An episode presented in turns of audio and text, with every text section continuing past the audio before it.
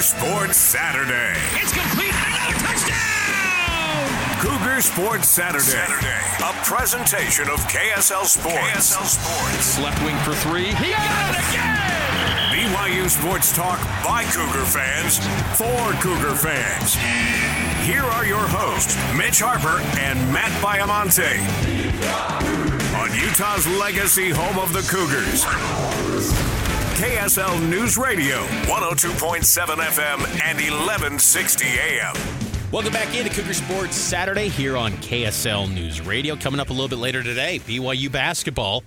Four o'clock tip and afternoon special during this holiday season against the Wyoming Cowboys. BYU and the Pokes once again meeting in the Marriott Center. We'll be inside the Marriott Center, having you covered here on KSLSports.com. You can listen to the game right here on KSL. Uh, we got to shift over to some football talk.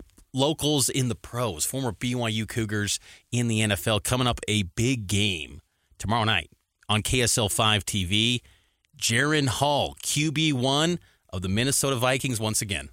And this is the team that it's sort of a rematch for him. He didn't start against Green Bay, but his first regular season taste was at Lambeau Field. Now he's playing the Packers again. He got the nod. Felt like it was trending that way when we found out midweek that he was splitting snaps with Nick Mullens. And it's glad that he's healthy. Here's what Jaren Hall had to say earlier in the week regarding that injury in the middle of the NFL season. Yeah, it took about two weeks. You know, I wasn't wasn't uh, out for those those uh, two games following Atlanta. I wasn't there traveling with the team or, or at the game, so it's about two weeks, and I started feeling myself again.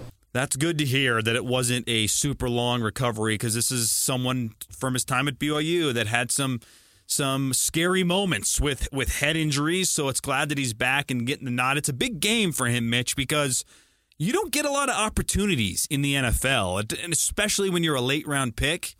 I don't love that he's missing his best tight end, TJ Hockenson, and he's missing rookie wide receiver Jordan Addison. Does have Justin Jefferson, though. So when in doubt, throw that baby up to Justin Jefferson. But some guys never get this opportunity. Some guys get drafted in the late round and they never start a game. He's getting a second start. Gosh, I want him to stay healthy and I want him to play well. It's a great opportunity for Jaren Hall. He's getting the call up. And it, look, how important do you think this game is for him in terms of establishing himself as an option in the NFL? It's huge. And look, eh, you don't want to put your everything on one start, but man, in the NFL, it goes away in a hurry. You think back to November 5th when he started against Atlanta in Atlanta, his first career start. He's playing great. First quarter, he's looking good. He's like seven of eight passing. You're thinking, oh my gosh, Jaren is going off. He's going to have a big game. He's going to be the permanent replacement for Kirk Cousins. Goes in concussion protocol. And then the Vikings just fall in love with Josh Dobbs. I don't know what it is. Maybe it's just BYU fans are experiencing the real pitfalls of how quarterbacks are handled in the NFL. But it just never adds up to me when these NFL franchises fall in love with Mike White.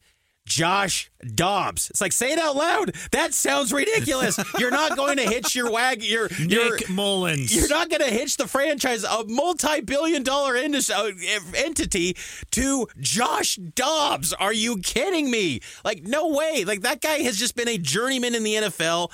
He was picked up mid-season by the Vikings, and they said, "Oh, he's our guy now." Like, give me a break. When Jaren got cleared out of concussion protocol it was always just insane to me how they didn't, didn't go back to him. But the NFL always just goes with, okay, this worked here. We're just going to keep going to that because uh, it's just, it, it's so confusing. So every game that you get a chance to start, it's massive. It's a huge deal when you're a fifth round pick. You're not guaranteed tomorrow in the NFL. You're No. just not. Like you're not guaranteed in life, period. But like in the NFL, they will move on from you so quick, and he has to capitalize. And if he doesn't, who knows? Maybe he's cut. Like in the offseason, you don't know. So he's got to hit it out of the park. And if he does, I think it gives him a great chance to be, you know, make a case to be the starter of this franchise next year, but also to put feelers out there like, hey, the NFL, like this is a valuable asset in Jaren Hall who's got the potential to be a QB one. On the league. other end of the spectrum, though, the opportunity at hand is to be a Brock Purdy type. Now, Yep. Purdy, before he exploded last Sunday night against Uh, I'm trying to remember the team that they got killed by. It was the Baltimore Ravens. KVN's Ravens.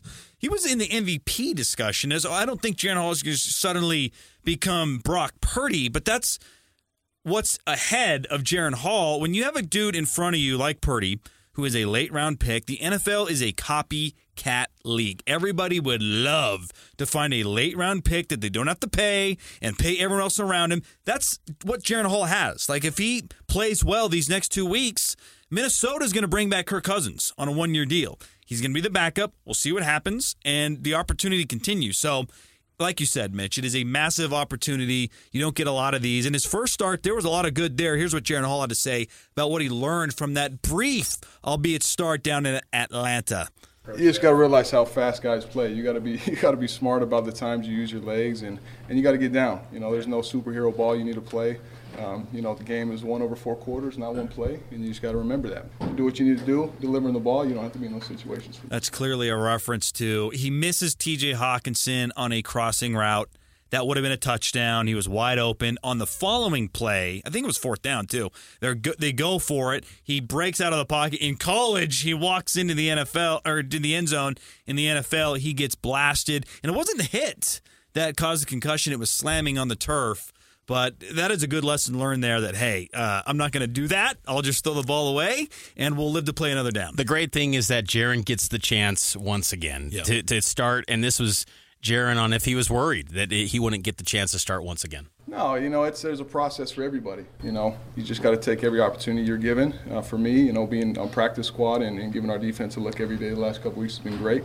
Uh, that's been my Sunday game, you know. But within that, you're always preparing because you never know when this is going to happen. So, never a worry. Um, you just trust the process. The media relations person is probably pulling for Jaren Hall to win the quarterback job because he will give you the peace of mind. He will never make a comms person in the media relations business ever stress because he's not going to give you any ammunition. You think about what's going on in like college football with the Rose Bowl and someone saying, "Oh, we can't watch our iPads because of the Michigan scandal." Ah, like someone like a Brett Pyne is just freaking out. Like, no, don't say that. Jaren Hall is never going to give a, a comms person any sort of stress. He's he's polished. He's well spoken. He just sounds like a QB one and a leader of a franchise. I hope it works out for Jaren. I think it's also a cool storyline too that he's going up against the Packers as we noted, but the other quarterback in the matchup, Jordan Love. It's a rematch of the 2019 BYU Utah State game, Jaren versus Jordan Love. That was a game where the where Jordan Love and the Aggies were a favorite. Jaren came in and he was straight dealing. That was one of his first starts. I think it was his second start after the uh, USF start because he had that injury in that USF game. Then Baylor Romney, and then Jaren came back. So maybe uh, you know, hopefully he can finish it out like he. Remember the first two starts for Jaren did not get finished by him uh, because they were injuries. So hopefully he can finish this second start out uh, for the Vikings because it's a great opportunity. And here's a deep cut for you. What is a a through line between some of these starts that end in injury? Missing tight ends for touchdowns. Do you remember that Utah State game where and that was a bad call by the official? Bushman made an Oh, yeah. Wow. unbelievable catch the play before he got concussed. So uh, hey, hit your tight ends to where they can get two feet inbounds, and we'll avoid those concussions. Oh, I'm excited though. It, it's it's been fun too, Matt. I think to see BYU have a presence not only in the NFL but at quarterback. Like how Yep. There was. It feels like it was yesterday. I think when we started this show in 2019, you and I, this edition of the show, it felt like BYU in the quarterback position, like we were never talking about it. It was not a thing. We, you know, we were looking, analyzing Troy Aikman's cut of Yep. the next man is in the building. Like, oh yeah, let's go, let's do this. And he was right. The coach is completely botched that quarterback situation in New Orleans. Well, we see what Sean Payton does with quarterback rooms. He gets, uh, he, he goes, uh, he pulls the trigger a little bit uh, in the wrong direction sometimes. I mean, I don't know. We'll see what happens with Brent Denver and, and the Russell Wilson deal. But uh, yeah, like it's just, it's been nice to see BYU, whether good or bad. They're getting guys that are making headlines because only 32 men on a given weekend can say they're starting at an NFL franchise Yep. on the planet, and a, and a couple of them are BYU guys. Like that's that's a nice piece to say in the transfer portal to quarterbacks right now. Like, hey, we got a guy that's starting along with Zach Wilson. We got this guy too. Come to BYU. These same coaches that coached up these dudes are still here. Aaron Roderick's still here. Fesi Sitake is still here. So I just think that's that's good pieces to have when it comes to just BYU football as a brand to have QB starting in the NFL. All right, let's take a break. On the other side, let's get back to the hardwood. BYU and Wyoming tip off 4 p.m. at the Marriott Center, 3 p.m. Pregame begins right here on KSL News Radio. We'll get back to previewing that matchup between the Cowboys and the Cougars.